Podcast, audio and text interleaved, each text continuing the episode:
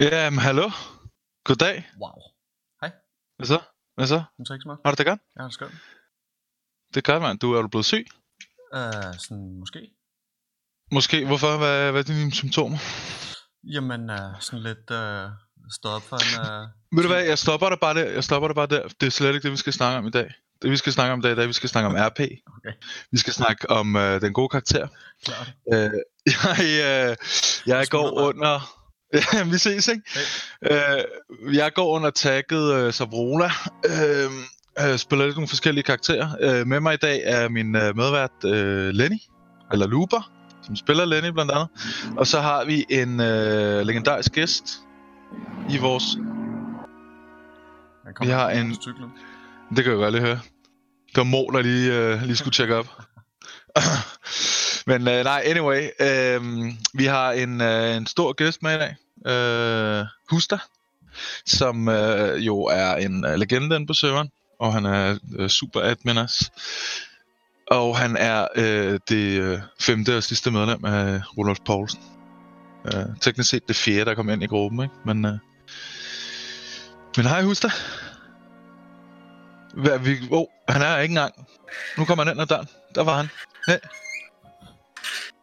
Du kan bare sætte dig her, husk dig, hvis der. Jeg går hjem.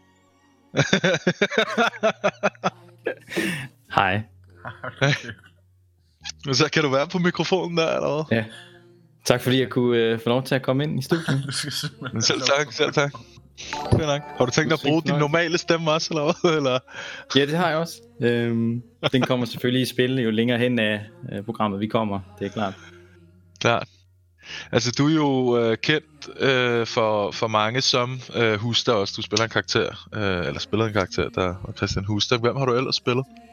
Ja, det er rigtigt. Jeg øh, spillede øh, Christian Huster, og øh, efter det så spillede jeg faktisk en, øh, en mere en mere øh, nyfundet, opdigtet karakter, som jeg kaldte for Johnny Landeværen. Øh, der var meningen, at han skulle indgå i en, øh, en rockergruppe. Øh, senere hen er der så kommet nogle andre på banen, Kalle Røgter Thomsen og Old Dog har jeg også spillet. Øh, der har vi øh, Hartvig også, som var Hartvig Hop, som var en af en, en nødvendighed for det juridiske aspekt for mig. Da det er lidt der det, øh, jeg blev inviteret ind til. Ja, så øh, fem ret forskellige karakterer, ikke? Øh, sådan meget øh, forskellige, ikke? Men de har ligesom alle sammen sådan lidt et øh, autoritativt øh, snært over, så kunne man vist godt sige, ikke? Som nok også ligesom øh, kommer af, af, af dig i virkeligheden, ikke? Altså, der, det er en af de ting, vi snakker om i går, de her ting, som ligesom kan skinne igennem, ikke? Spillerens egenskaber, som skinner igennem karakteren, og man kan sige, du, øh, du er jo rigtig god til at spille de her... Øh, de her karakterer, der er chefer for et eller andet, men altså som også ligesom er meget øh, igangsættende for andre spillere på serveren. Øh, vi prøver lidt at, f- at f- øh, kalde det for nexus-karakter, altså sådan en omdrejningskarakter i virkeligheden, som ikke nødvendigvis er øh, øh, hovedpersonen i alles film, men mere en type, der kan sætte gang i folk, ikke? En type, som ligesom kan være midtpunkt af en organisation, og øh, som kan uddelegere arbejde til andre, ikke? Og det gør, har du gjort på adskillige af dine karakterer, ikke? Jo, det er rigtigt. Og det gør du rigtig godt også, ikke? Altså, du er ligesom en af de få, der, der tager tæten der og, og spiller noget større, ikke? Øhm, det var næsten sådan lidt quest agtigt kunne man jo egentlig godt sige, ikke? Nogle gange. Hvor man ligesom har en masse arbejde til sin undersåtter, og ens øh, gruppering ikke bare står og hænger og siger, Nå, hvad sker der nu, ikke? Og alle er ligesom lige med hinanden. Men at der i stedet ligesom er et hierarki, og der er nogle ordre, der skal følges, og der er ligesom nogle succeskriterier, som minder mere om den rigtige verden, end det minder om en vennegruppe, hvor alle er sådan lidt på, på lige fod, mere eller mindre, ikke? Uh, vi skal jo snakke uh, det sted om karakter i dag. Jeg tænkte, du ville gå og have med, fordi du, uh, du netop har lavet meget varieret karakter. Uh, det, noget du gør godt, det er det her, jeg synes, med det korte og det langsigtede. Altså setups og payoffs ja. og sådan noget. Jeg ved ikke, om du kan sætte nogle ord på det. Jo. Øhm, en, en start er jo selvfølgelig altid, at man, øh, man laver sin karakter ubevidst øh, et eller andet sted om, hvad det er, han egentlig skal opnå. Og det er faktisk først efter, man har været inde på karakteren og spillet et par dage, at man finder ud af, at den her karakter kan et eller andet andet, end, end det, som egentlig var planen. Og, øh, og det har jeg både oplevet med faktisk alle mine karakterer, undtagen Kalle. Øh, fordi han, han netop ikke er overhovedet defineret. Han er den mindst definerede karakter, jeg har. Han er min øh, Joker. Han er min sjove karakter at spille, øh, fordi at han, han netop ikke er defineret til sådan en grad, som jeg plejer at gøre med alle mine andre karakterer. Jeg startede faktisk, øh, husk ud med øh, at være den her lovgivende karakter, som stod for alt det juridiske på serveren, som egentlig havde skrevet grundloven til No Life, hvor det var meningen, at man kunne, man kunne blive straffet for nogle andre ting i forhold til, hvad det var, øh, som man til det tidspunkt kendte på dansk RP-server.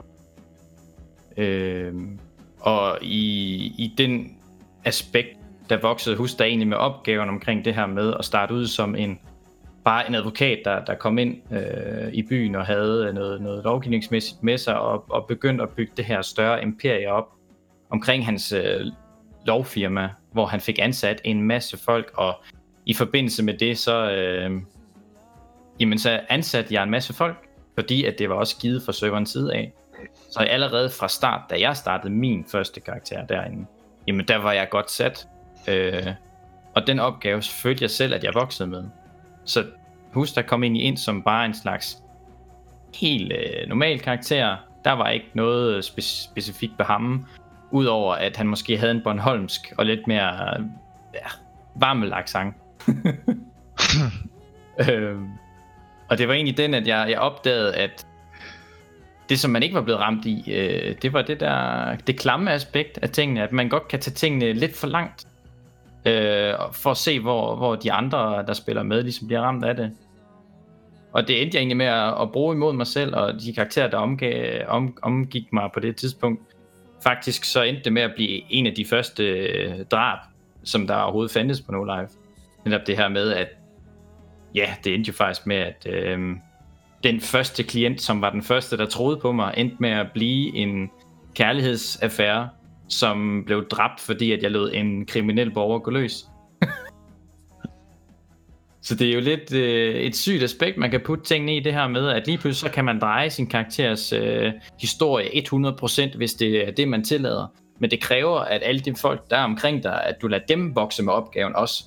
Og der er jeg som knæk blevet opdraget med, at man skal opdrages med en svanlig ligegyldighed, så når du giver en opgave ud, så skal du ikke følge op på den.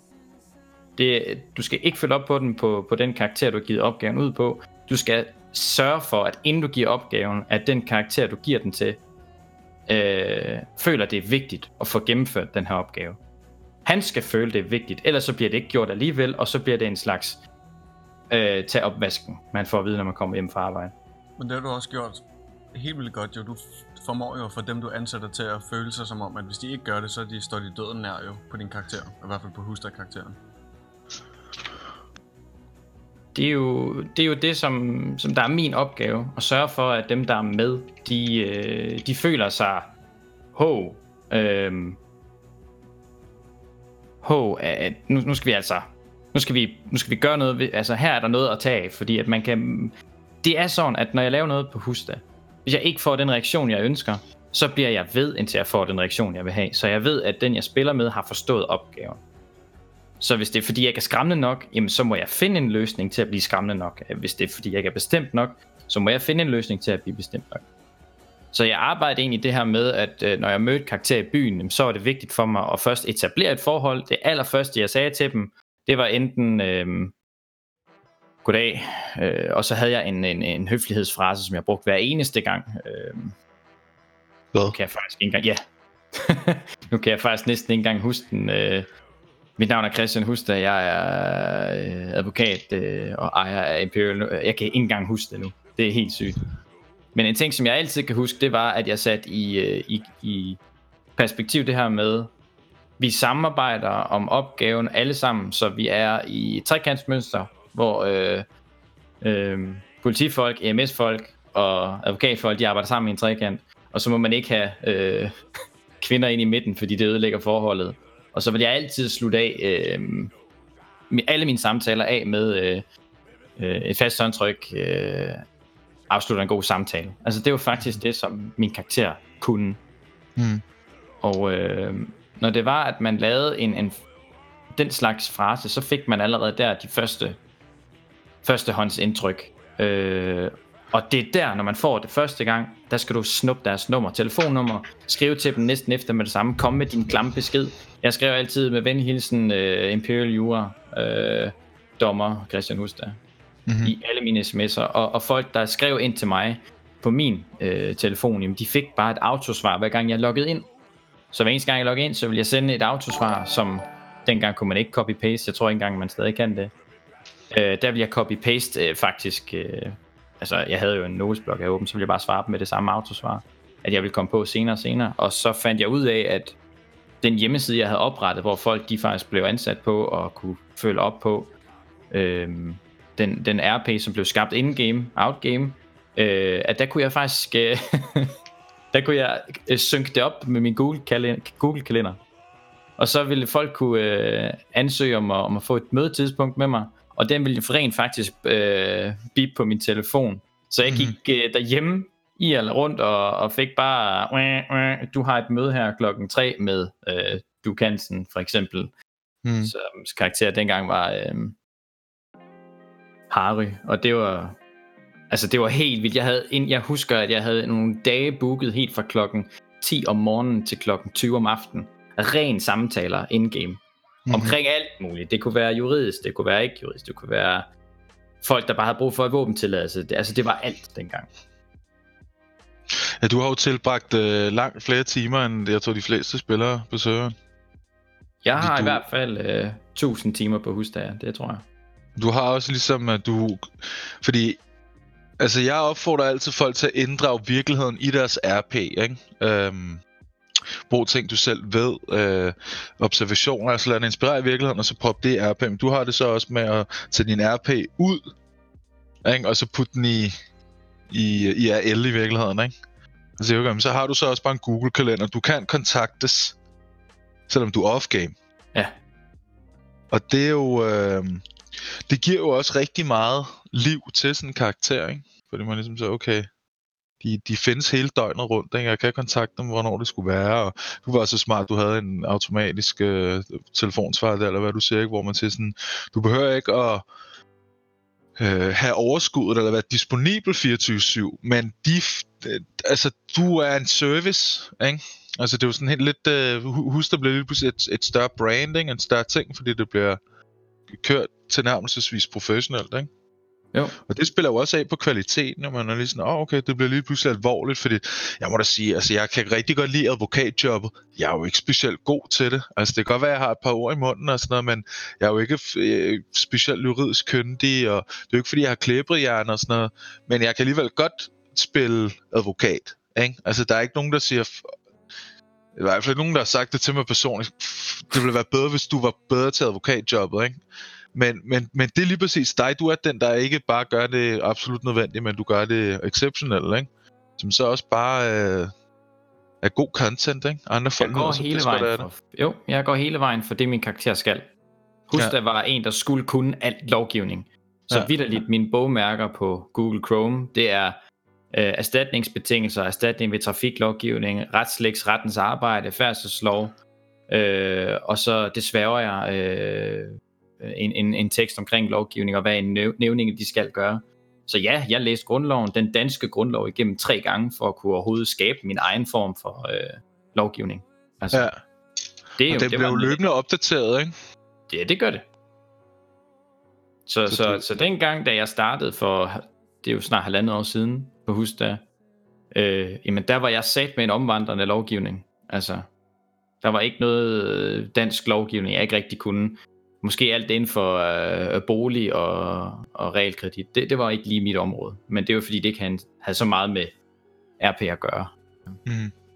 Som det faktisk endte de jo faktisk ud med, at jeg alligevel måtte gøre det, fordi at man kunne jo lige pludselig opkøbe boliger. Vi fandt jo ud af, at der var noget, faktisk noget RP i det her med, at man fik sin egen bygning, og så branchede vi bare Imperial ud og lavede nogle ejendomsmalere, og, øhm, og det endte faktisk med at blive en halv succes, Indtil vi fandt ud af, at øh, folk de brugte det lidt som en slags øh, øh, form for IT factory, hvor man kunne købe og sælge øh, boliger til, til den egen definerede pris, og det ødelagde mere økonomien, end det gavnede, og, og så prøvede vi at lukke ned for det. Men RP'en omkring det, sindssygt fed, sindssygt sjov, og det tog øh, oceaner tid. Man kunne logge ind, og så, så vidste man, at man skulle til en, til en øh, ejendoms... Øh, øh, hvad hedder det? Øh, ejendoms, de ejendomsmaler, og så skulle man op og fremvise et hus, øh, og det kunne godt tage lang tid. Der var mange mm. ting, der skulle med. Jeg havde jo min sekretær med dengang, øh, frøken Hunt, som øh, spacerede over det hele og smadrede min bil og, og, og skræd, altså ridsede dem konstant, og det kunne, min, det kunne jeg ikke have som person selv, og jeg og min karakter kunne heller ikke have det. Øh, ja, frøken Hunt, øh, som jeg sagde dengang. Uh-huh. Man kunne godt gå hen og blive irriteret. Øh, fordi så godt spillede øh, Ditte på den karakter der, at man rent faktisk blev fucking træt af, af den karakter. Hold kæft, jeg havde det. Mm. Men det var fedt. Mm. Og der kom der masser af RP ud af det. Du slog sat med ned på en endgame mange gange. Der, der kom meget ud af det, og hun fik så mange tæsk, at det halve kunne være nok. Og det er jo der, at, øh, at det er vigtigt, at den karakter, man, man giver noget til, også forstår, at øh, Altså, at det, det er her, vi er. Og ikke giver igen. Mm. Øh, og tage imod, fordi det er jo egentlig det, sekretærens opgave er. Tag imod, lave schema, øh, fortsætte din, din chefs dagligdag. Du skal først tænke på dig selv, når du kommer hjem. Ellers, mm. og, og næsten der skal man stadig tænke på sin chef. Har han det godt? Øh, har, han, har han benene op? Er der sokker på fødderne? Alt det der. Har han sokker på fødderne? Er det ikke konens arbejde? Jo, eller sekretæren. Kommer an på, hvad man er det, man har erhvervet jo. Ja. Og øh, i takt lidt med, at huset er vokset med det her, øh, med, med den her opgave, så blev Imperial Jura jo faktisk næsten også et samlingspunkt for folk, hvor de kunne komme, fordi de vidste, at der var folk til stede. Og der var mange, man kunne snakke med, og alle forskellige slags typer var der. Og dem skulle du også gøres redde for. Og i starten af, af serveråbningen, der, der var vi ikke øh, specielt erfaren på, øh, hvordan takler vi det her? Altså, hvordan agerer vi det her? Så vi spillede bare alle sammen sammen. Øh, og der var ikke nogen, der skuffede. Der var ikke nogen, der lavede noget, de ikke måtte. Altså, folk kunne spille med på det her. De kunne spille med i evigheder, og de havde altid noget at komme med. Øh, og det, det førte jo faktisk til, at jeg talte sammen på et tidspunkt, at øh, Husta havde jo øh, 93 kontaktpersoner øh, på sin telefon. Og det er... Ja, det er altså meget. En, det er en del. Min telefon ringede konstant. Mm. Men altså, nu er øh, du jo, kan man sige, en af de heldige, fordi du, øh, øh du er tæt på øh, pulsåren af No Life, hvad det angår. Altså, du har ligesom øh, været med til at styre del af det, så du har mulighed for at kunne... Øh, altså, din, din RP kan understøttes af server features, ikke? Til dels, ikke? Det kunne den jo. Men du gør også andre ting, jo, som jo ikke... Øh, altså, fordi vi, så er der nogle af os her, der jo ikke har samme privilegier som dig, så må man tænke, okay, hvad, hvad, hvad kan du lære os så? Hvad kan man gøre, hvis man ikke har de her serverprivilegier? Og det synes jeg også, du har det her med synkronspil.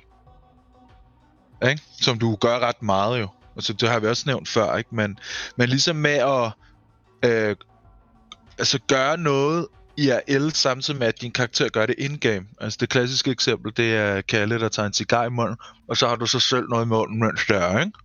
Jo, det er rigtigt.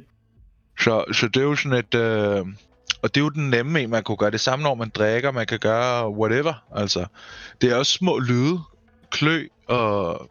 Øh, ja, klø og age og whatever, ikke? Det har du også gjort ret meget, og, og det virker også bare ret... Øh, altså, en, intuitiv på en eller anden måde. Det virker autentisk, ikke? Jo. Øhm, jeg ved ikke, om du kan sætte nogle ord på det her med synkronspil? Jo. Når man gør det, en, en af de ting her med at, at, at gå længere for rollen, altså faktisk øh, putte noget i kæften, som minder om cigar. Øh, for mig, der gør det også, at man når, man når længere, man når langt længere, når man, fordi man, man projekterer sig bedre selv ind på den karakter, man egentlig er in-game. Altså, øh, hvis jeg ikke proppede noget i munden, øh, når jeg havde cigar, når jeg har cigar på kalde, så er det bare ikke det samme. Øh, jeg føler mig lidt mere som en, en, en, en gammel klovn. Altså, når jeg sidder med en, øh, en lighter i kæften, som forvejen ligner, den er massakreret af en hund, som man har købt på et eller andet lortemarked. Altså, Okay, så er der flere ting her. Det første, det er, at det er nemmere for dig at spille karakteren, hvis det er, at du spiller synkronspil. Så man gør det, spilleren gør det i virkeligheden både for sig selv, men samtidig også for andre spillere, fordi andre spillere lige pludselig lægger mærke til cigaren. Altså, det er ikke bare sådan en, øh, altså, du ved, en unødig detalje, når han bruger cigar i mode fair nok. Altså, du ved, det bliver hurtigt glemt, ikke? Lige så snart, at du, du, der er en audioside til den her emote, så bliver det også lige pludselig større for andre spillere. Så det gavner ja. egentlig både spilleren selv, og så gavner det dem, de spiller med og gør de her små ting, ikke? Det, det er jo rigtigt, altså øh, jo mere du kan projektere dig selv på din secondary life karakter, så er jeg overbevist om, at, at du bedre kan spille karakter. Altså, det, det, det giver Men der meget... mener du med fysiske handlinger i virkeligheden, ikke? Fordi det, jo. vi snakker om i går, øh, Lena og jeg, og blandt andet det her, og øh, Kluden også, eller Damaskaderen, det er det her med, at øh, man skal også kunne holde afstand fra sig selv og spilleren. Eller fra karakter og spiller. Altså, der bliver nødt til at være en distance, hvor man også ligesom kan bruge sig selv på karakteren. Ikke? Først skal man ligesom lære at tage to skridt tilbage, før man kan gå tættere på at gå i dybden med en karakter. Det er i hvert fald sådan, jeg ser på det. Det er meget vigtigt, at man kan holde det skæld der. Så, så man netop ikke bare projicerer sine egne øh, små svagheder eller finurligheder over på en karakter, uden at man er bevidst omkring det. Ikke? Jo. Men du når heller ikke hertil, øh, når du begynder at bruge øh, objekter omkring dig til at spille din karakter in-game. Du når først dertil, når din karakter har været under en udvikling. Øh, Kalle er først begyndt at bruge cigar plus øh, lighter i kæften i, når det er, at øh, da han blev sheriff, da han, da han, da han fik da han fandt ud af, at der var faktisk noget omkring det her med, at jamen herom, der, der går vi med, med cigar, eller vi laver en karakter, der er lidt mere, øh, ja, yeah, der har base det sted, hvor han kommer fra. Det er jo det, der er fedt netop ved Kalle, at Sandy, det er sat med der, han er fra, og jeg kan, jeg kan smadre den idé, så langt jeg har lyst. Hver eneste gang, jeg skal referere til min egen familie, så er det mors søster og oldemor, der er en og samme person. Og jeg er ligeglad med, hvordan øh, audience de tager den der, øh, hvordan de opfatter det, fordi ja, man skal sidde og tænke over det, det kan det jo ikke. Altså en søster kan jo ikke være din mor eller din oldemor. Nej, men, men det er ikke det, der er pointen. Pointen, det er bare, at Kalle mener det, og han tror, det er, og han tror, det er sådan.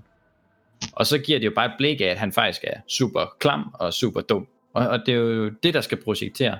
Kalle startede ud med at være en gemen bondeknold, der ikke havde noget som helst at, at lave. Han var egentlig en person, der bare kørte rundt og håbede på, at han kunne blive øh, involveret i forskellige øh, emner. Øh,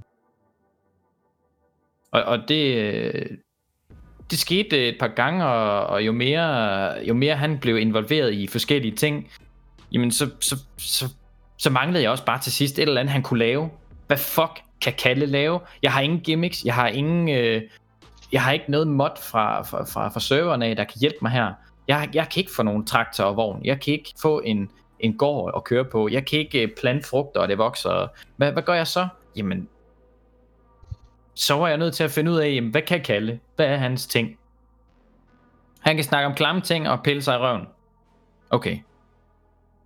Hvad kan vi så finde ud af med det? Hvis man skal pille sig i røven, så skal der være en grund til, at han piller sig i røven. Hvad, har vi en grund? Kan vi finde en grund? Og så søgte jeg bare på majs på Google. Øh, og så undersøgte jeg på YouTube. Øh, der var en, der var så smart, der havde lagt en uh, YouTube-video op af, hvad der sker med ens afføring, som spiser kun majs i, øh, i måneder.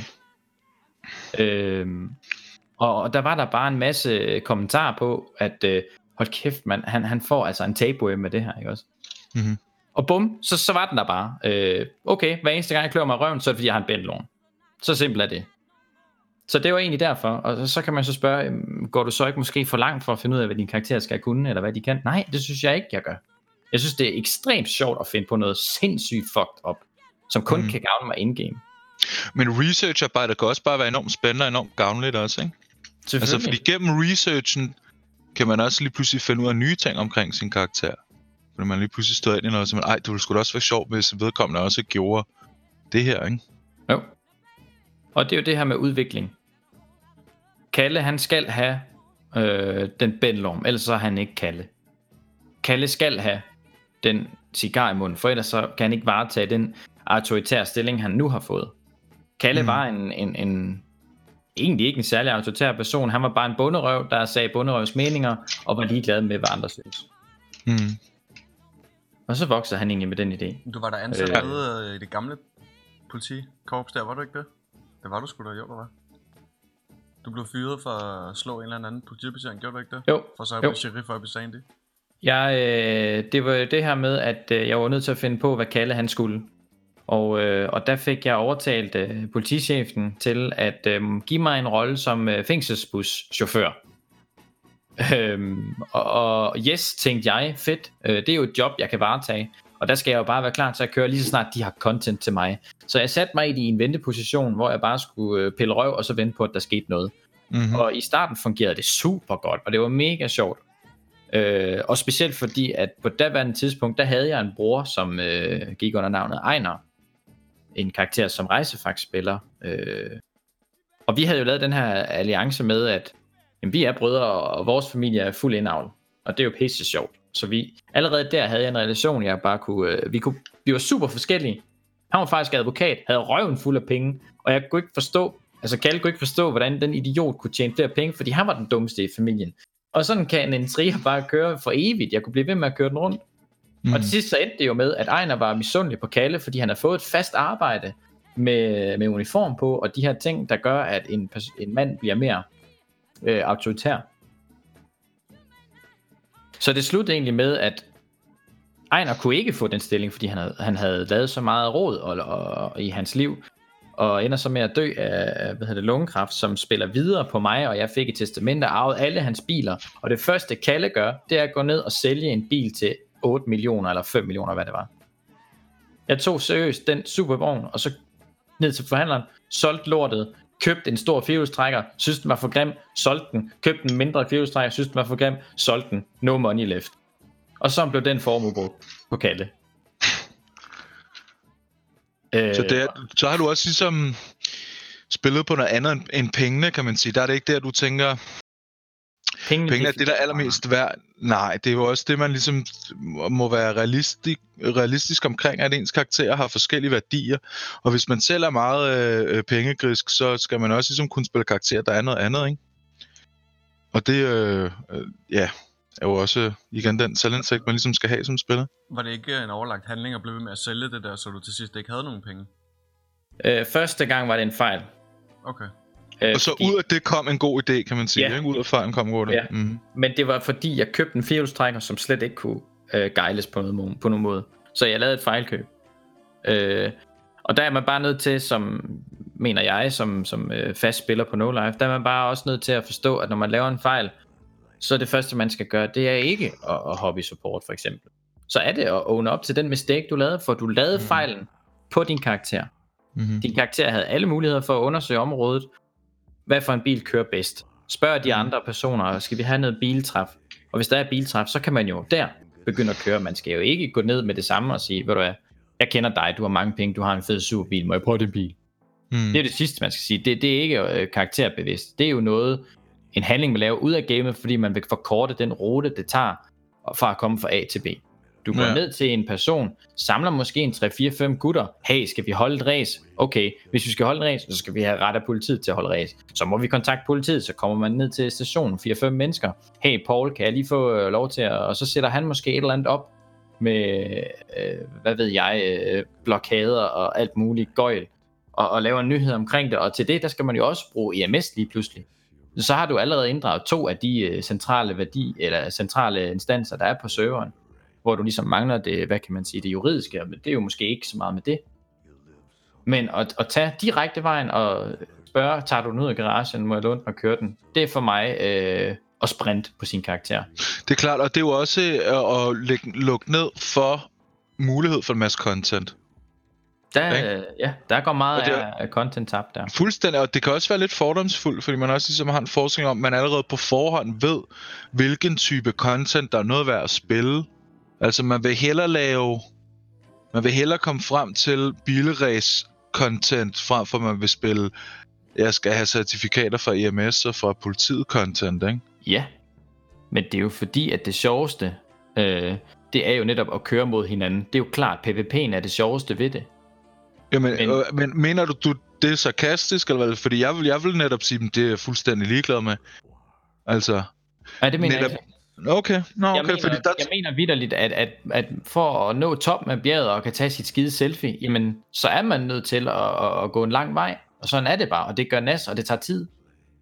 Pointen for, for, føler jeg, at for en spiller, det er jo netop at have en følelse af, at man ens karakter har gjort noget fedt. Øh, og, og for nogen der er at gøre noget fedt og vinde i et bilrace. For andre der er det at skyde en anden person. For nogle andre der er det at vinde en masse penge. For den tredje så er det måske at stjæle en masse penge. Og sådan er vi Ja, men jeg vil sige, nej, men allerede alle de ting der, det er en eller anden competitive arena. Jeg vil sige, det der med bare at spille god content, og levere et godt scenarie, eller være en del af et godt scenarie, der behøver ikke nødvendigvis at være vinder og tabere. Det var der nok højst sandsynligt være, sådan helt i overført betydning, men... Men altså, fordi jeg er ikke selv specielt kompetitivt anlagt sådan i virkeligheden, så jeg kan godt spille en karakter, der er sådan meget, der, der vil det rigtig gerne, der gerne vil vinde hele tiden, ikke? Jo. Det er godt et mindset, jeg kan sætte mig selv i, uden at jeg selv ligesom har det til daglig, men men øh, det er også der, de helt gode scenarier, det er dem, hvor man ligesom hvor tingene går op i en højere enhed. Hvor man lige pludselig har bidraget på en måde, hvor man kan se, fuck, det spiller det her, ikke? Altså, jeg synes, Altså, altså, at PvP'en, det er ultra sjovt at spille. Det der med Ja. uh, det fast-paced. Men det Ja, bedste men... RP, jeg længere spillede på uh, No Life, det var med Lenny og Huster back in the days. Som udelukkende var verbalt. Det var det, der Mm. gav mest. Ja, det var jo, det var jo en, en del af det hus, der kunne netop, at alt det lort, jeg havde læst på dansk lovgivning, kunne jeg bare smadre ud i ord, som jeg selv fandt på. Men faktisk, så, så mener jeg, at øh, altså, jeg er ekstremt øh, kompetitivt anlagt. Helt Ja, vildt. det Lenny jo også jo til dels. Måske ikke lige så meget, men, men på en anden måde end jeg er, for eksempel. For mig der er det bare sådan et lidt lige meget. Og det skal man også ligesom, man, der skal man også finde ud af, hvilken klasse spiller jeg i virkeligheden. Ikke? I er, eller er jeg så en af de kompetitive, eller ikke en af de kompetitive. Ikke? Og det er det, jeg bliver ved med at insistere på hele tiden. Tag nu den kamp med, med, med dig selv, eller med jer selv. Altså, man skal ligesom have den selvindsigt, og være sådan, okay, man skal det- kunne se sig selv som karakter, for at man kan lave de gode karakterer, ikke? det er Sådan rigtigt. Men altså for, for, for min synsvinkel, så var det det her med, at jeg fandt ud af, okay, jeg er ikke den bedste til at skyde i spillet. Det kan jeg ikke. Jeg kan måske træne mig til at blive god til at køre bil, men det gider jeg ikke. Hvad er der så tilbage at lave? Jamen, så kan du måske være den, der har flest penge på serveren. Men Det gad jeg heller ikke være. Hvad er der så? Jeg kan måske være den, der kan uddelegere flest opgaver til folk, eller måske få de fleste øh, kontakter. Altså, det var jo, mm-hmm. det var jo lidt der, jeg, jeg vendte min øh, milepæl mod. Jeg ville jo gerne have, at når jeg var inde og spille på Husta, jamen, så var der altid en, der ville kontakte mig, hvis ikke flere. Ja. Øh, og, og det De synes, vil jo oftest have noget ud af dig, de ikke det? Jo, altså de troede jo altid, at Husta havde mange penge. Det havde jeg også i starten af spillet. Rigtig mange Mm. mm. penge. Alt for mange penge. Flere end jeg kunne bruge. Øh, og, og, og der kom der jo også et punkt, hvor altså, jeg havde jo det, det, det bedst betalte job, der fandtes. Øh, altså advokatchef var jo dengang 4.000 kroner øh, hvert kvarter. Mm-hmm. Øh, så jeg tjente flere penge, jeg overhovedet kunne bruge, og, øh, og, og de penge, dem brugte jeg bare aldrig på mig selv. Jeg, jeg ville hellere have, at de skulle opstå som en slags funktion for andre. Med at hvis de kom til mig, så vidste de, at der var en opgave, de kunne udføre for mig, og så kunne de Så tjene skulle de få penge for det. Ja. Mhm. Og det virkede ekstremt godt indtil, øh, indtil at jeg at, at Husta fandt ud af, eller at jeg egentlig fandt ud af, at fuck, nu, nu begyndte jeg ligesom at, at give penge ud til de forkerte folk. Dem, som ville bruge pengene til at købe våben med, dem, som ville bruge pengene til at købe hurtige biler med, øh, hvor det var bare en slags genvej. Og der er tilbage til mit øh, punkt, jeg snakker om før, at jeg synes ikke, man skal sprinte fra A til B. Jeg vil Aha. gerne have, at det tager lang tid. Jeg synes, man skal gå jeg synes, at når en karakter er in-game, så er der en charme ved at gå fra centrum garage til pillbox, for eksempel. I stedet for Ja, at så er det helt fysisk, sådan helt Ja. fysisk at gå. Ja. gå. Gå, Og tag gå løbe eller spænde. Ja. det, det, det slår dit eget øh, competitive øh, gen ned. Det, det slår ja. alt ned, hvad der hedder, jeg skal nå øh, fra A til B hurtigst muligt. Og når du, når du gør det langsomt, så oplever du flere ting. Du, du vil opleve, at, at hov, der var der lige en, der kørte forbi dig, så kunne du se farven på den bil. Hvem var det, du møder måske senere i dag? Hvem ved? Tag nummerpladen, øh, hvordan så bilen ud, alt det der. Så kan du bruge det til senere. Så hørte jeg, at, øh, øh, at, at der var nogen, der snakkede, mens jeg gik forbi, fordi de stod nede i centrum. Okay, hvad kan man bruge det til? hvis du sprintet den tur, så har du ikke set bilen, du har ikke hørt noget omkring dig, du har ikke været interesseret i at kigge dig omkring. Der Mhm. mm-hmm. sker faktisk meget på serveren, selvom man bare er in-game. Ja. Så hvis man, man, hvis man føler, man logger ind, øh, hvis man føler, man logger ind på sin karakter, og man føler ikke, der sker noget, og man gerne vil have noget til at ske, så er du ikke nødvendigvis, øh, så er nødvendigvis ikke øh, smart at skynde sig. Så vil jeg hellere sige, at jamen, hvis du har, hvis du keder dig, og der ikke er noget at lave, og der er ikke de rigtige mennesker på, som du plejer at spille med, slow down, walk, gå distancen, gå derhen, Mm. du oplever andet. Mm. Eller sæt dig et andet mål. Jeg skal lige ned i banken. Okay, behøver du at køre for det? Nej, du kan godt gå en tur. Så møder du måske en NPC, der smadrer dig. Whatever. Det er stadig content for dig selv. Og mm. du lærer din karakter bedre at kende. Så ved du næste gang, okay, jeg skal mig ikke gå igen. Det er sgu for sygt. Pointen er, at man er nødt til at prøve de forskellige ting, og ikke bare spille. Ja, fordi din karakter lærer det jo også jo. Der kan være en grund til, at din karakter ikke tager bilen.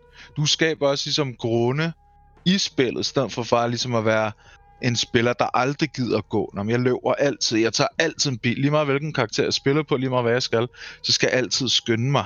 Altså det er igen også en af de her små blindvinkler, man kan have som spiller. Er jeg sådan en type, der kan godt slow down, kan godt ligesom have et andet energiniveau, kan jeg, kan jeg arbejde med et andet temperament, kan jeg prøve nogle andre ting. Ja, men, men det giver jo godt igen et godt eksempel på din, øh, på, på den vinkel, jeg har set for dig af, i hvert fald. Det, det er jo nok den her med, at Tordenskjold skulle brække sig i øh, Mortens bil, ikke?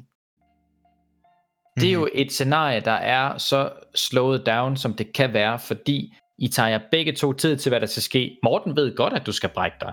Du ved godt, du skal brække dig. Det her bliver fedt for alle.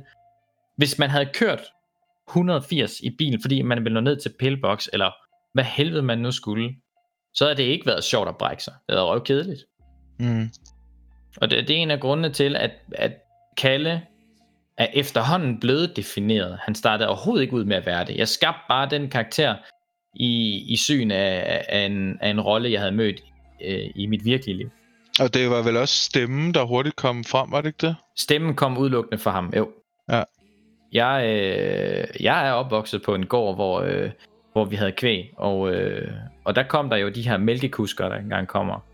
Og første gang jeg oplevede en af de der lastbilchauffører, der kom for at hente mælk, jamen han, øh, han snakkede, som om han ikke kunne se en skid, og hans kæbe var halvt på led.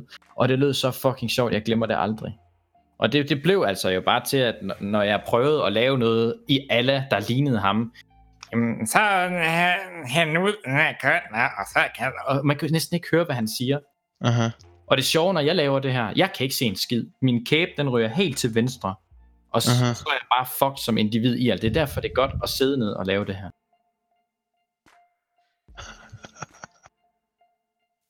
øhm. så og det, er jo- det, det udviklede Kalle bare med helt automatisk, og, og nu der er han jo faktisk gået fra at være en handy mongol, øh, undskyld mit sprog, til at være en, en mere defineret autoritær person, som faktisk har noget at stå for. Mm. Så at gå fra "Han sådan er", til at hun skal du sætte til at fatte noget, ellers så bliver jeg sur. Det er jo to vidderligt forskellige ting, men det er det, Kalle er udviklet med. Det er derfor, han er så fed at spille lige nu, fordi at han er nået til next level. Og det er, det er simpelthen det sjoveste, og, og det var, det oplevede jeg faktisk på andre karakterer også. Husk Men altså, det er jo også, det er jo ligesom sket real time. Det er jo sket, mens du spillede på Kalle. Det er ikke fordi, det er ligesom, at du har vidst, hvordan Kalle skulle øh, ud på forhånd, ikke? Nej, overhovedet ikke. Ligesom jeg har ingen idé om, spille det det. til det her. Altså, så, fordi når vi snakker om karakterudvikling, er det det her med, at karakteren øh, altså gennemgår et eller andet, ikke? Og, og der ligesom er nogle personlige stakes. Det her, det er jo ikke nødvendigvis, øh, det, man kunne godt kalde det for personlig udvikling, men det her det er ligesom sådan, at, at, at øh, karakteren tager form i løbet af, mens du spiller ham, ikke? Fordi der er jo selvfølgelig karakterudvikling efter, at du har fundet ud af, hvad det er, Kalle han i virkeligheden er, ikke? Ja. Så man kan sige, en ting er, at karakteren bliver formet, det er ligesom der, når du finder ud af, okay, det er sådan, jeg går, det er sådan, jeg snakker, det er, det er ligesom de her ting, der udgør karakteren nu, ikke?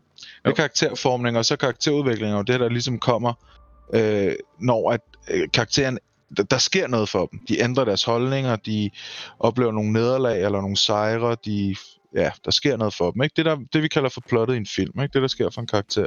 Ja. Det er karakterudvikling, og hvordan man tager dem hen, ikke? Og det er der, at alt omkring ens karakter er ligegyldigt, fordi lige meget hvad du gør på ham, så er han sjov at spille for dig selv. Mm-hmm. Ikke?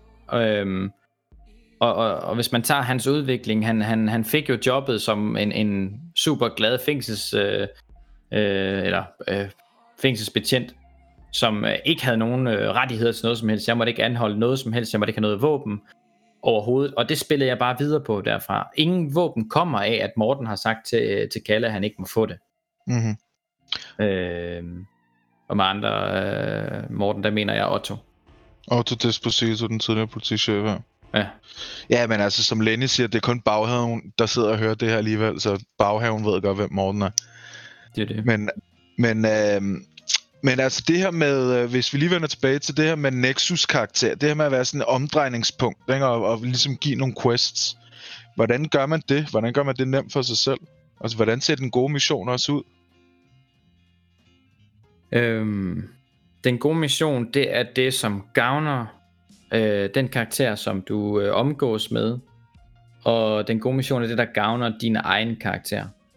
Og den gode mission, det er det, der gavner helheden af det, du skal nå på din karakter. Den gode Okay. mission er det, der gavner, at, øh, at der kan være en konsekvens. Ja, så det er jo i virkeligheden på, på et metaplan, der er det jo sådan en win-win situation. Altså, grunden til, at du overhovedet giver nogle missioner til nogen, det er fordi din karakter får noget af det, og fordi ja. Ja. deres karakter kan få noget af det, ikke? Så det er ja. Ja. ligesom noget for noget eller andet sted, ikke? Præcis. Men, samt, men samtidig så er det også, så sagde du så noget med en helhed. helheden af, af scenarier, der skal udføres, er super vigtigt at forstå for din egen karakter. Hvis du vælger at være en slags øh, Nexus-karakter, øh, som, som ligesom delegerer RP ud øh, mm-hmm. så vidt som muligt, jamen så er det vigtigt for dig at forstå, hvad, din, hvad er din vinkel i det her, hvad er din position, hvad er dit overordnede mål. For husk da, vidste jeg godt, at jeg ville på et eller andet tidspunkt ende som en, en, en kingpin i drug traden. Og øh, altså, for at nå dertil, er du nødt til at smide penge væk omkring dig. Mm. Det er du nødt til.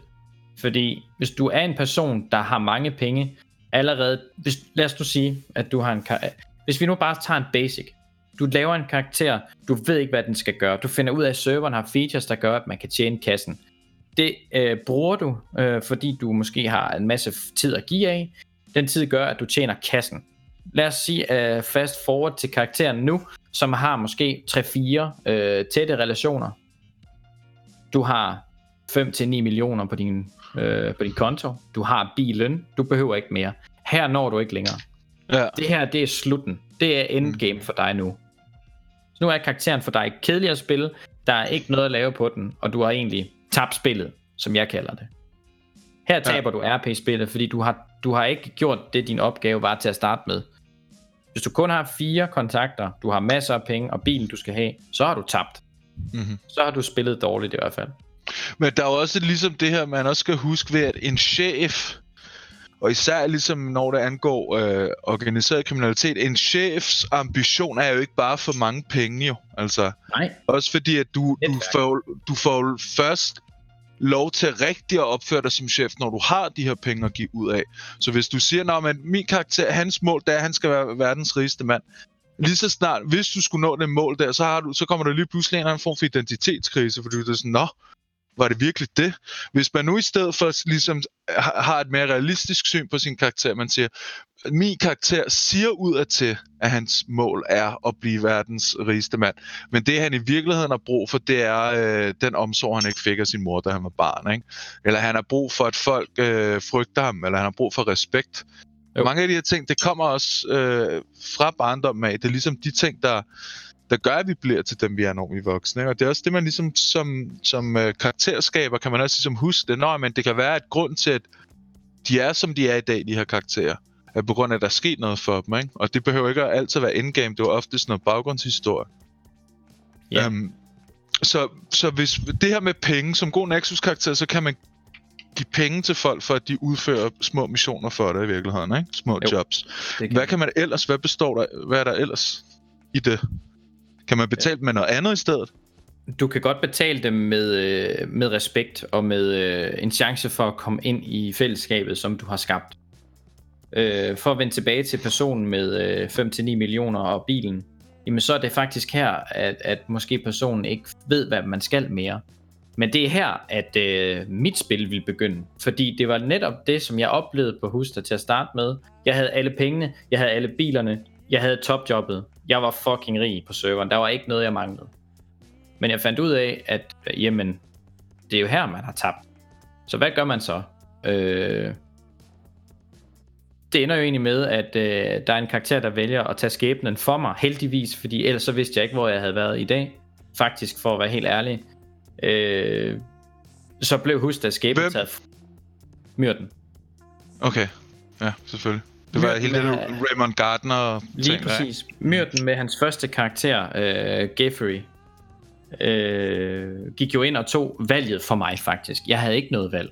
Fordi at jeg havde som, som, som højesteretsdommer sat en person fri øh, fra cellerne, som gik hen og dræbte en person i virkeligheden. Og det blev set, og det blev dokumenteret.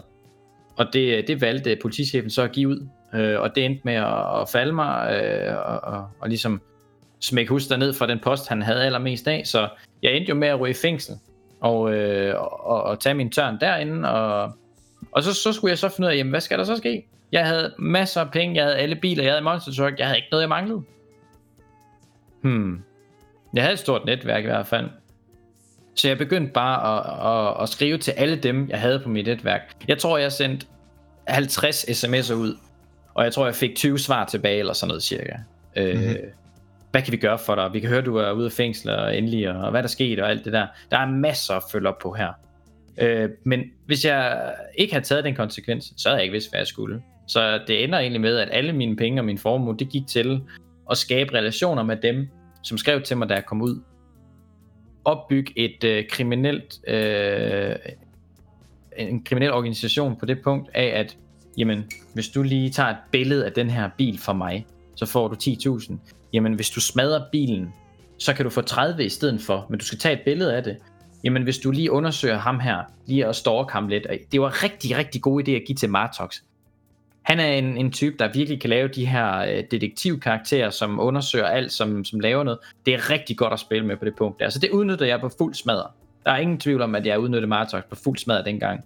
Og jeg fik så meget tilbage. Informationer er virkelig, virkelig vigtige i RP. Specielt hvis du vil bygge et eller andet op fra bunden af. Og øhm, så, så munder det jo lidt ud i det her med, at hov, nu havde jeg lige pludselig alt for mange omkring mig. Hvad gør man så? Jamen det er jo her, du skal som leder, eller øh, den, den, mål, den målsætning, jeg havde om at blive øh, en øh, underground, øh, øh, hvad hedder det, dealer, øh, men som stod med alle på, så er det jo her, du dræber dem, du ikke har behov for. Og, og så er det super vigtigt at finde ud af, jamen hvem er det egentlig, du kan dræbe, som du håber dør og ikke kommer tilbage? Jamen det er jo nok din nærmeste. Din nærmeste, dem du har bygget din, din sag op med. Øh, og så er det helt sikkert også dem, der gerne vil, vil dø på det, fordi så giver du dem en konsekvens. Du giver dem et, et, et scenarie at arbejde med. De må selv vælge. Frit valg på alle hylder. Men det, det fedeste og, og turning point for Huster, det var da jeg dræbte øh, frøken Hunt. Fordi hun havde taget for mange stoffer. For mig. Det var det, mit grundlag var. Ja, hvilket jo så også var en misforståelse, ikke? Det, det gjorde hun så i virkeligheden ikke, men det er det, du lå huske det tro, ikke? Jo. Øhm, og, og, og, og så er jeg jo så heldig, at de, det vælger at CK-karaktererne ikke kom tilbage. Her, der, der får jeg en så stor en fordel, at man tror, det er løgn i RP, fordi nu, kan jeg, nu har jeg informationen, som ingen andre har, fordi jeg dræbte hende helt alene. Og den information er super vigtig, at man giver ledetråde og videre til andre. Dræber du en karakter øh, i, i spillet, så skal du ikke sidde med den alene, fordi så giver du ikke karakteren mulighed for at blive opdaget. Øh, og det endte jo faktisk med, at, at, at mine fjender omkring mig fandt ud af, at jeg havde dræbt hende til sidst, fordi at jeg havde Mhm. snakket så meget. Så du spiller en hemmelighed der også i virkeligheden, ikke? Ja, og det, og det er jo det er informationer, som, som er rigtig gode at have med. Men hvordan laver man en god opgave for en, der er omkring dig? Du spiller på hans karakter. Du spiller på den måde, han spiller på. Hvordan? Hvad Hvis mener jeg, hvis jeg er Husta, øh, og, og, og du er en, en, en ny person, der kommer til serveren. Først så bliver du set an. Hvad, hvordan ser du ud på din karakter? Er du defineret? Har du nogle ekstra gimmicks? Har du længere skæg end andre? Har du en, en mærkelig frisyr end andre? Altså, du har jo nok det længste skæg på serveren, medmindre vi snakker pizza, ikke? Jo. Fordi Free Models jo bare kan få det der tapet der, ikke? Jo. Men øh, et Men godt eksempel, det er jo faktisk... Ja, et godt eksempel, øh, hvor jeg var nødt til at tage en person ind i min organisation, som kunne sælge for mig. Jeg skulle jo have folk nu til at sælge mit, mit lort for mig, fordi det kan du ikke gøre som, som, som person, der sidder på tronen. Der skal du have små løbere ind. Og der var jeg nødt til at ud og søge i, i fællesskabet, og der fandt jeg en, der hed øh, Oliver. Okay, Han- så du er også uvillig til at gøre nogle ting. Altså som chef, så er der nogle ting, man ikke gør. Det er du nødt til.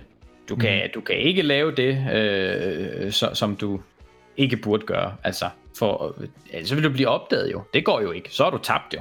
Så mister du også noget autoritet, hvis alle dem, der skal sælge for dig, du bare løber ved siden af dem og sælger jo. Det gør du også, ja. Altså, det er, hele din øh, opbyggede stilling, den ryger jo lidt her, kan man sige. Det er sjovt, at jeg, jeg kan huske øh, sådan et, noget, jeg læste om uh, The Sopranos, den HBO-tv-serie. Uh, da den uh, kom ud tilbage i slut 90'erne, der uh, i løbet af 4. eller 5. afsnit eller sådan noget, så er hovedpersonen Tony, som er ligesom mafiaboss, han er ude og, og dræbe en rat. Han finder en, en, en stikker, mm-hmm. og så dræber han ham personligt ikke, med sin barnæver. Og der var nogle af de der HBO executives, da de så det, så var de sådan, ej, men vi kan da ikke... Chefen er da ikke ude og slå folk ihjel personligt. Du, han har altid folk til at gøre det, ikke? Men ved at de lavede den scene der, og det blev en del af Tony Sopranos identitet, at han også har volden på sig selv, så bliver han også bare mere... Han bliver for det første mere menneskelig, ikke? Fordi man ligesom stadig kan se hans fortid i ham. Man kan stadig se de ting, han har der har været nødvendigt for ham at gøre, for at han har nået den position, han har den dag i dag. Ikke? Ja. Altså som chef har man jo teknisk set ikke behov for at få øh, hænderne øh, øh, beskidte. Det er også derfor, det kan være enormt effektivt, hvis man vælger så at gøre det. Ikke? Jo. Altså det er jo, og det er igen, altså jeg tror, øh, at yndlingsserien her bliver nævnt rigeligt, men Breaking Bad, Gustavo Fring har jo også en, en scene, hvor han har jo en, en enkelt scene, hvor han er voldelig, hvor det også kommer som sådan et chok, ikke? Og det er også ligesom det, man kan tillade sig. Det er lidt det, der skete med hele den der øh, Miss Hunt seance der, ikke? Ja. Ja, Hvor husk dig selv, plukker han. for hun forstod det ikke helt selv. Men, Mm. men det her med at, at være ude i marken og finde nogen, der kan agere for dig, det er jo super, super svært og, og, og farligt. Ja. ja. Det her, der er du jo ude og, og søge efter nogen, som i, i reelt ikke kan stikke dig. Og hvad gør man så? Jamen, hvordan gør man det? Hvordan møder man folk på den måde? Tager man bare ud på hashmarken og siger, hej, jeg hedder Christian Hus, det er advokat, men jeg kan godt bruge nogle håndlanger, eller hvad, hvad gør man? Jamen det du gør, det er, at du først og fremmest har jo dine tætte på dig. Altså jeg havde jo øh, Solitudes karakter. Solitudes karakter, som hedder øh, Josef. Og han øh, var en tro følgesvend hele vejen igennem. Og jeg havde jo også øh, andre, som, som, som kunne følge med. Men det jeg gjorde, det var jo at finde en total basic person. Det var super vigtigt for mig. Det var en ny grønskåring, der ikke fattede noget. Så kunne jeg fange dem hurtigst muligt og introducere dem for noget det RP, som de måske ikke normalvis er med i. Det her med, Yes. at man, man ser... Hvad for noget? Ja, men yes. Jamen, jeg, jeg ved, hvad du snakker om.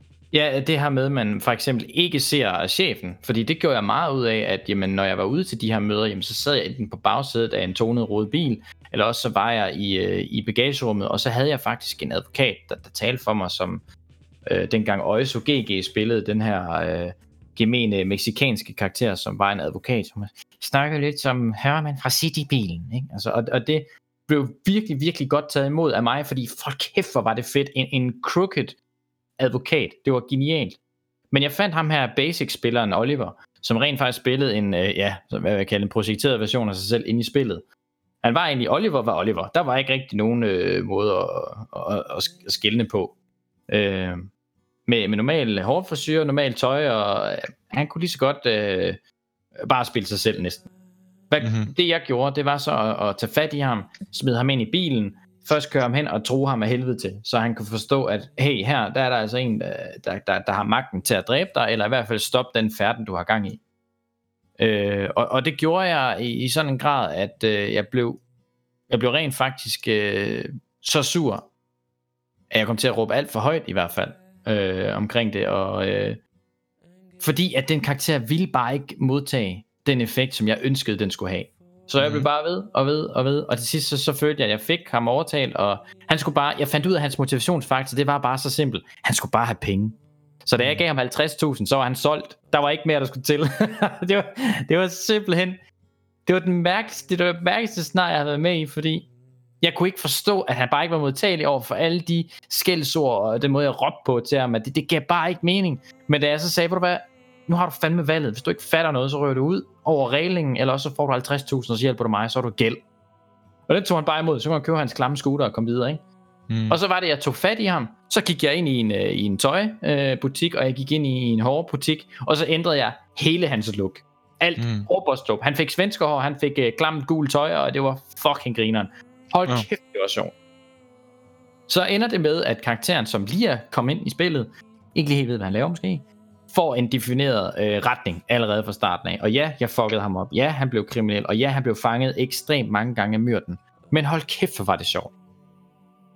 Og det er jo her, at, at man som Husta, eller karakter, eller Nexus, questgiveren, er nødt til at lukke røven og se på. Du kan ikke være alle steder, du kan ikke interagere med alle hele tiden. Du skal øh, være med på sidelinjen og kigge med.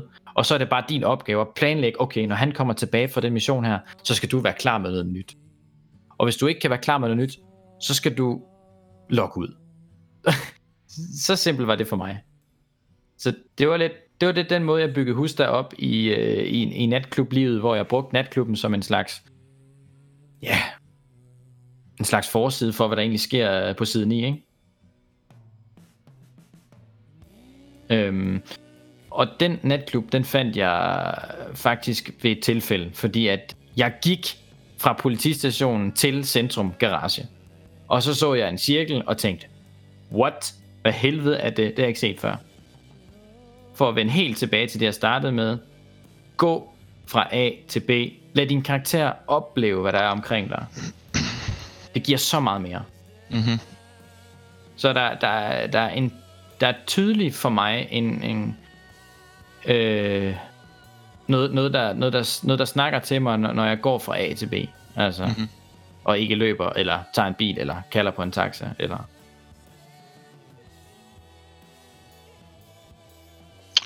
Hvor længe har vi kørt, Lenny Keller? Har du tid? Om jeg har tid?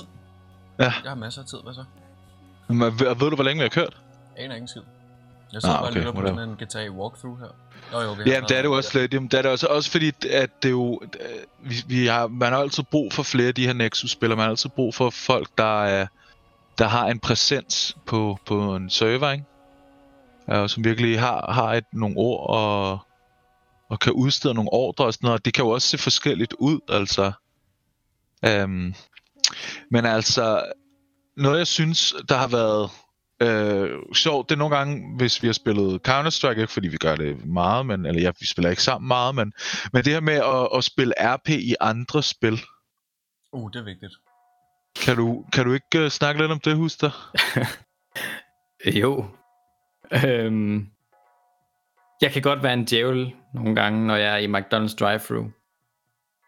Og, øh, og, og der, Mm. Der er jeg bare nået til et punkt, hvor at, øh, nu har jeg gjort det så mange gange, at nu er det for mig ikke noget problem længere at udfordre skæbnen lidt. Så jeg har lavet en 3-4 gange, hvor jeg kører i drive-in med, med Christian Husters stemme, og, øh, og bestiller øh, på hans måde, og betaler på hans måde. Og først når jeg skal have udleveret maden, jamen, så, så kan jeg se, at øh, en 2-3-4 McDonald's medarbejdere griner, eller enten har de der oh, hvem er det? Øh, luk i deres øjne. Øh, fordi, hold kæft, hvor er det sjovt at køre ind til McDonald's og, og bestille to colaer. Øh, og en, og en, og en chicken salsa cheeseburger der. Altså, hvor var det sjovt. Og, øh, og, og hvis det ikke er McDonald's, jamen, så er det i virkeligheden. Altså, husk, der er ekstremt projekteret på mig i, i, i dagligdagen. Øh, jeg, jeg, jeg sidder i en position, hvor det, det er vigtigt, at, at, at folk får den hjælp, de kan få. Men hvis de spørger om en hjælp, de ikke kan få, og er ubehagelige omkring det, jamen så er det, at jeg slutter af med, så fat noget. Fordi at det bare var noget, hus der gjorde. Øh, hver gang, så, så indgame projiciterede det ud til mig, og, og ude at projicere det ind igen. Fordi det, jeg sagde til McDonald's-medarbejderen, det tog jeg med indgame. Jeg tog hele, hele øh, sessionen in-game på, på en drive-thru, hvor jeg lød som om, at det var det, øh, jeg havde kørt igennem. Og, øh, og hvis jeg oplever et, en ting når jeg er ude og gå, noget som der, der, der lige giver mig et indspark, jamen, så, så lader jeg som om, at jeg er den der øh, person, som, som de måske ikke lige helt forventer. Øh, til min oplæring på det job, jeg har, jamen, der havde vi et par gange, hvor vi skulle spille øh, rollespil over for hinanden, for at lære, øh, for at lære øh, hvad reaktioner kan være. Og, og, og der var det sjovt første gang for mig, fordi der var der jo øh, en af mine gode kollegaer, som er øh, en dame på øh, 24. Hun skulle ringe mig op på telefonen. Og øh, det hun kommer igennem til, det er ikke det, hun er vant til at høre i, i, altså, i, i vores oplæring. Det var, Ja, du taler med Christian Andersen. Jeg er 62 år gammel. Hvem snakker jeg med? og hun Stakkels kvinde. røg, hun røg op af stolen og kiggede rundt. Men fuck af min kollega er det, jeg snakker med. Og ja, jeg, jeg, holdt, jeg holdt mig helt ned, sådan helt ned i skærmen, så de ikke kunne, ikke kunne se, det var mig. Og så fortsatte jeg bare. Og, og min leder fucking flækkede af grin af det, fordi han har aldrig set noget så retarderet før. Og ja, det var da, altså, det har de nok ikke oplevet før, men, men jeg tager det bare med, fordi du lærer af det hele tiden. Det samme med stemmer, det er sgu ikke noget, du lærer to dage, øh, tre dage. Du skal fandme kæmpe for det lort. Det, det skal tage en måned, ellers så kommer du ikke igennem det. Du er nødt til at, at, at, at hele tiden tænke over, hvordan synger min karakter, hvordan snakker min karakter, hvordan råber han, hvordan er han stille, hvordan visker han, hvordan pifter han, alle de her ting, der er med til at gøre din karakter ekstremt øh, defineret. Du er nødt til at bruge tid på det, og det er nødt til at tage lang tid. Og det skal gå ondt i halsen, og du skal være hæs en weekend efter, ellers så kommer du ikke videre. Du, du, du er sat med nødt til at sætte dig ned, hvis du vil have en karakter, så gør det nas. Det skal gøre ondt, ellers, så- ellers så, så sker der ikke noget. Og, og, og ja, jeg var også øh, øh, meget, meget tør i starten. Prøv at forestille jer en advokatkarakter, der snakker sådan her. Ja, så vil jeg gerne have, at vi kigger på paragraf 51, stykke 2. Men det er Oscar Hoffmann, det der. Det er ikke, jamen det er lidt jo, men det var min allerførste karakter på øh, en anden dansk server. Øh, den snakkede sådan, det kunne ikke blive taget seriøst. Jeg havde det super sjovt på det, men jeg forstod ikke en skid af, hvad jeg lavede. Det var først efter, at, at, at Husta op, opdagede, eller jeg opdagede på Husta, at han var nødt til at tage en autoritet snart. Øh, ellers så bliver det sgu ikke til noget, så øh, at man går fra ja, så må vi ske øh, så er man nødt til at, øh, at gøre noget ved det, og det tog lang tid for mig at lave det her. To tog et halvt år, altså. Mm. Der er flere folk, som, som også er på serveren PT, der ved, at det med stemmer, det tager noget tid. Men Det gør det helt sikkert. Hvad så med sådan en som Old Dog? Altså, jeg synes Old Dog er genial. Har det taget lang tid at lave ham? Old Dog, øh, han er noget, som... Ej, han har ikke taget lang tid at lave for stem- stemmevis. Han, han tager lang tid at lave, når det kommer til gloser, og hvad det man skal sige, og hvad man ikke må sige. Øh, jeg har altid haft sådan lidt en slags... Øh, en, en dybere stemme, man kunne køre op på noget engelsk, og lave det lidt som en slags øh, afrikansk... Øh, øh, ja, måde, måde at snakke på. Men, men det er vigtigt, at når man laver en stemme, at man så har en sætning, man altid går ud fra. Øhm, Ja, altså det er jo sådan et, uh, en ankersætning jo. Altså Ja. for eksempel, uh, hvis jeg skal lave min uh, Arnold Schwarzenegger, så er der ligesom visse ord, jeg skal tænke på. Jeg skal for, for ligesom komme i den, ikke? Og uh, selvfølgelig Arnold, altså alles Arnolds impersonation, den starter med ikke? Arr! Arr! Og så begynder man at fyre nogle sætninger af, Get to the chopper! Siger the party Richter! derfra, og så kan man ligesom udvikle. Og, og den her, jeg har altid elsket at lave Arnold. Jeg tror, jeg har haft den her accent i 10 år eller sådan noget, men jeg kan huske, det var et år siden, hvor jeg lige pludselig fik et gennembrud, hvor der var et eller andet i pacingen, i tempoet, og også selvsikkerheden, han snakker med.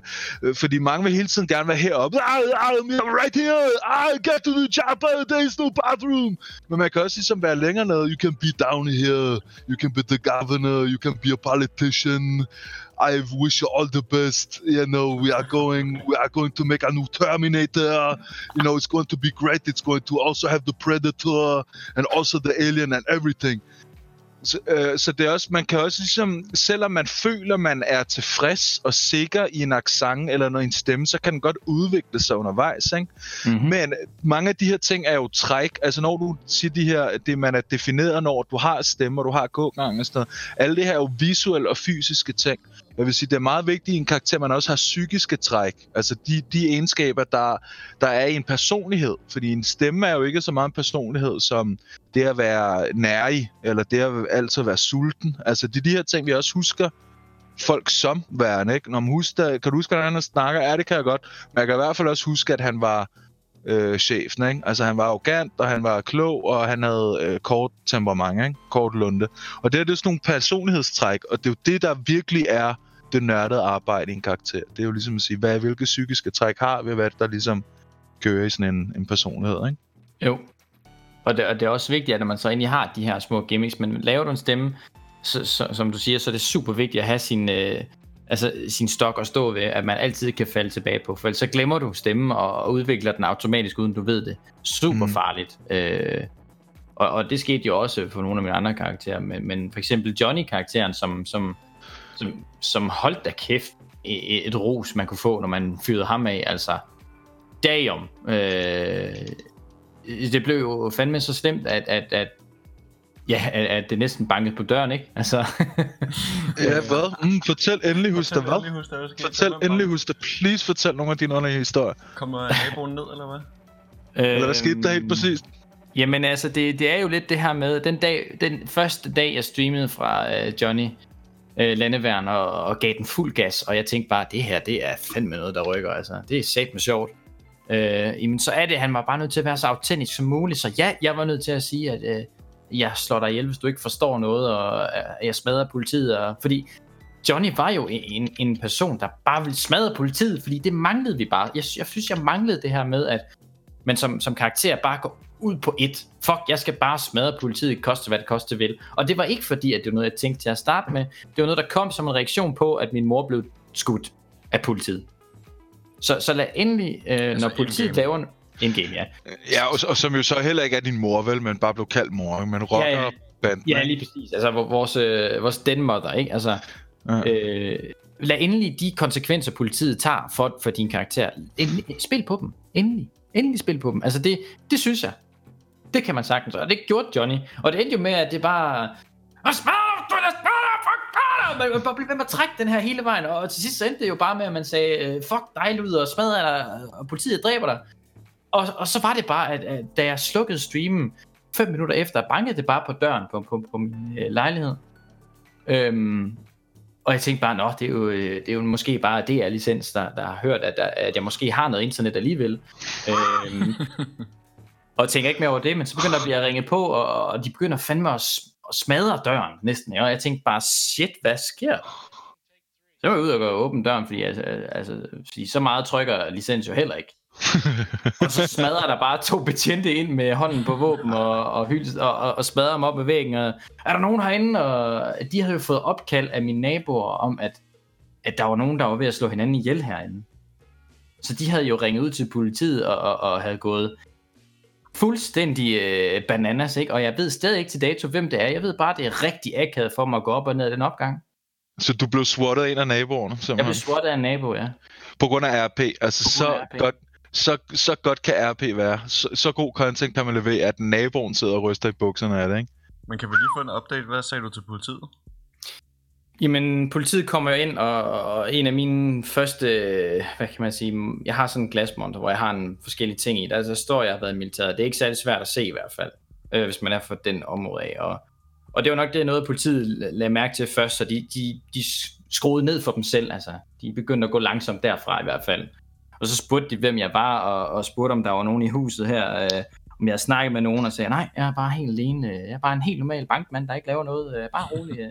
Og, øh, og så var de jo hen og kigge i mine skuffer og knive og alt det der, og endte faktisk med også at tage min knive med hjem, min, min store køkkenknive. Øhm, og, og, og, så, og så spurgte Just de mig... case. Selvom der ikke lå en eller anden, selvom der ikke lå andre derinde, eller der ikke Ja. lå en gul og blå kælling, der lå på sofaen, ikke? Ja. Øhm, Jesus Christ. hvor, hvor den høje af dem, han kigger jo så på mig, og, og, og lidt ligesom man laver slash e-cop in-game, ikke? Altså laver en dynamisk handling på sin karakter. Så står han der, og så kigger han mig i øjnene, og så spørger han, hvad, Joachim, øh, hvad, hvad er det, der er foregået her? Har du haft en, en, en hård samtale med nogen? Jeg kan jo, ikke- vi kan jo ikke se nogen her, så hvad er der sket? Så øh, øh, her betjent, som man næsten siger, øh, per automatik. Altså, det er jo faktisk sådan, at, at jeg sidder lidt og, og laver noget, noget, noget stærk voice acting her, øh, Fair nok. øh, hvor, hvor jeg faktisk spiller det i et rollespil in-game, og øh, nå, hvordan gør du det? Og så viste jeg jo ham altså faktisk mit klip, hvor, øh, hvor øh, øh, Johnny han bliver øh, skudt bagfra af Joe Wackman øh, og bliver genoplevet af Katrine, hvor så jeg giver den fuld gas, ikke? Øh, Puls på fuld smør. puls på fuld smadret. Det var det, som politiet så.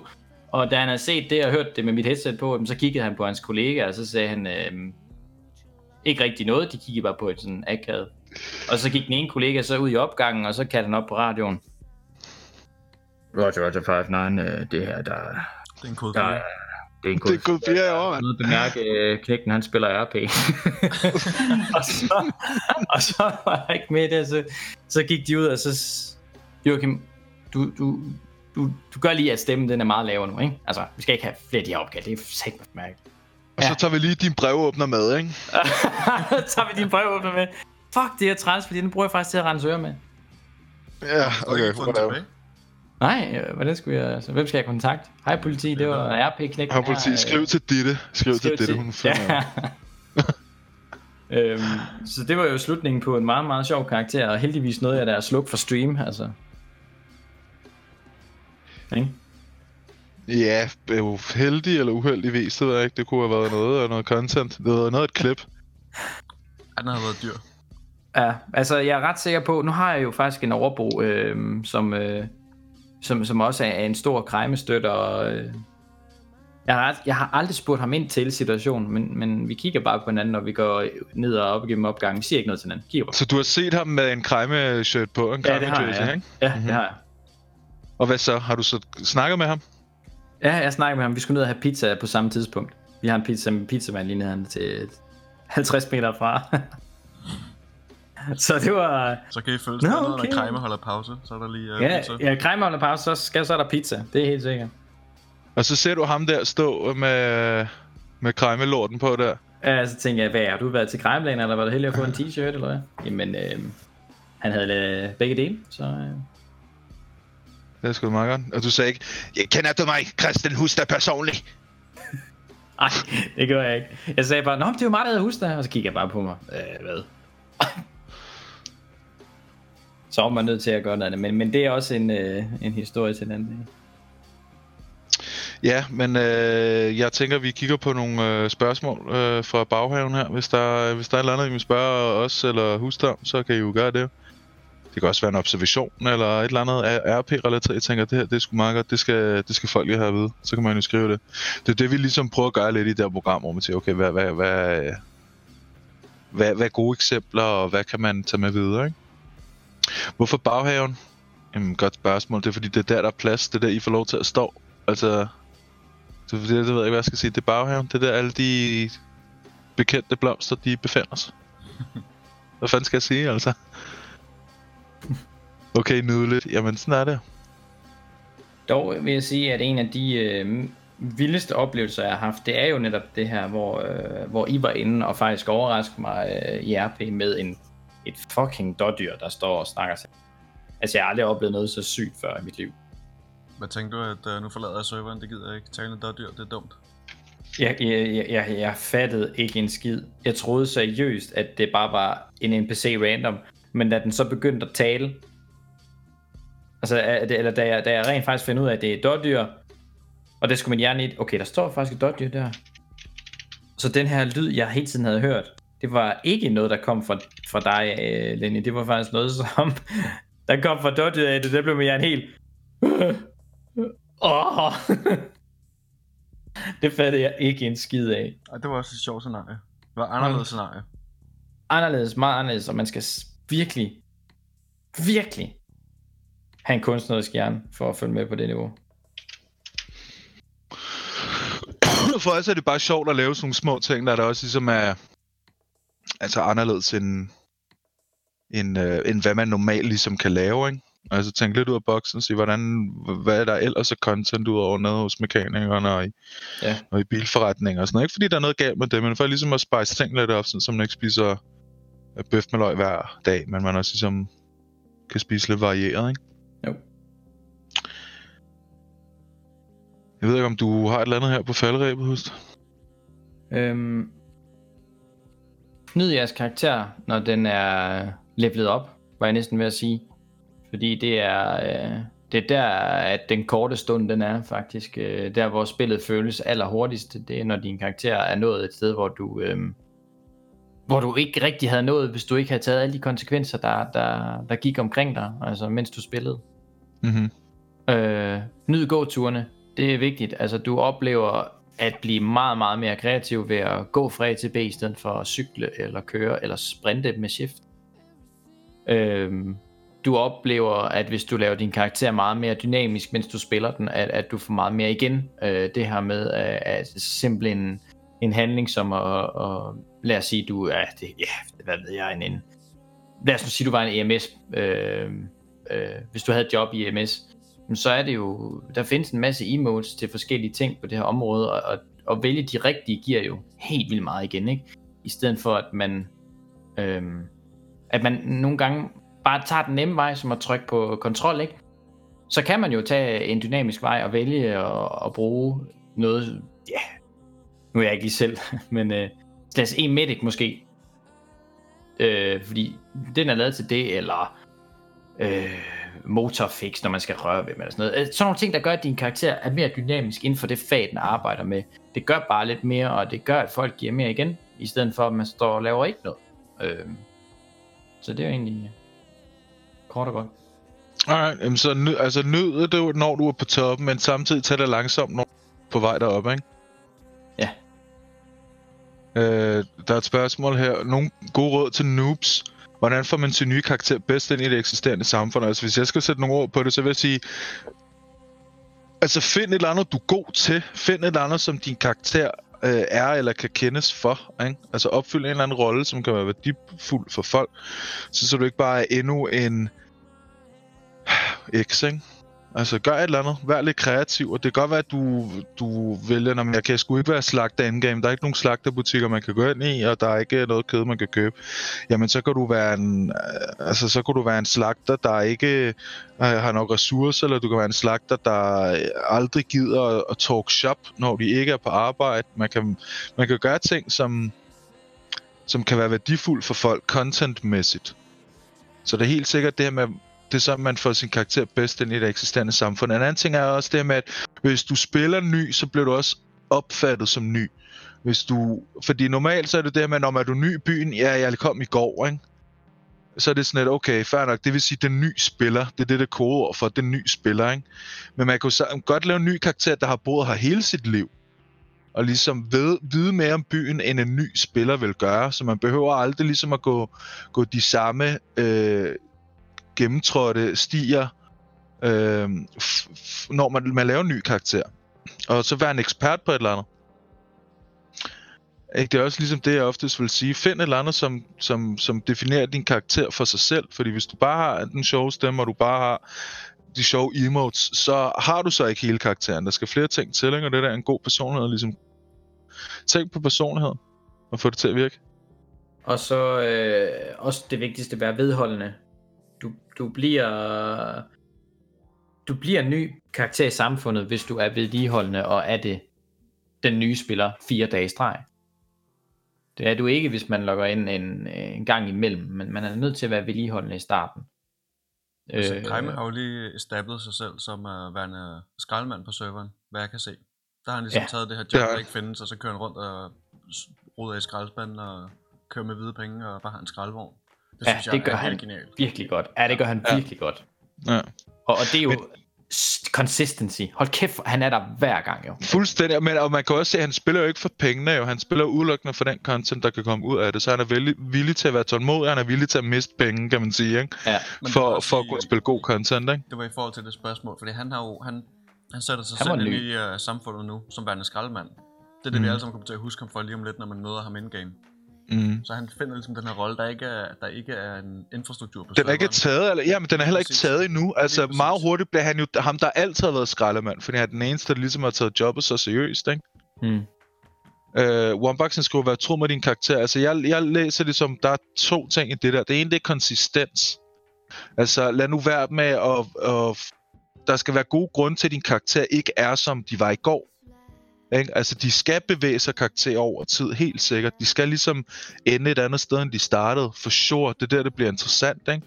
Men øh, have en god grund til, hvorfor din karakter skal ændre sig.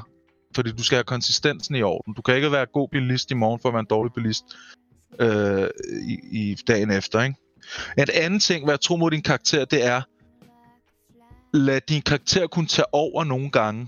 Hvis, din, hvis du står i en situation, hvor du kan se, min karakter kommer tab, til at tabe nu, så tag det tab der, i stedet for at gennemføre din egen, din egen ego, så bare sig, jeg lægger mig ned nu. Det, karakteren kan kun komme ud af det med skrammer, det her. Ikke? Det er også det, man skal være tro mod sin karakter. Det betyder også ligesom at være tro mod konteksten, du optræder i. Ikke? Og det var egentlig bare lidt det, jeg havde at sige om det, faktisk. Jeg ved ikke, jeg ved ikke mm. om I har noget at tilføje her? Nej, men fair nok. Jamen, øh, tak fordi du kom, Huster. Ja, yeah, tak fordi I ville have mig. det var meget indsigtsfuldt at snakke lidt om karakterer her. Ja, det var øhm, sådan et uh, walkthrough i RP. How to play RP. Det var det sådan lidt. Tutorial, Drill Sergeant, RP Drill Sergeant. ja, jamen øh, jeg, jeg kender døren, så øh, det må jeg hellere tage jo. Ja. og så, øh, jamen, øh, tak fordi I gad at lytte med. I kan finde os på Twitch, Spotify, YouTube og Instagram. Vi ligger under Rudolf Poulsen. Det er Rudolf med PH og Poulsen med O. Øhm, ja, yeah. pas godt på jer selv derude, ikke? Host, host i ærmet og sådan noget, og bare stay safe. Ses.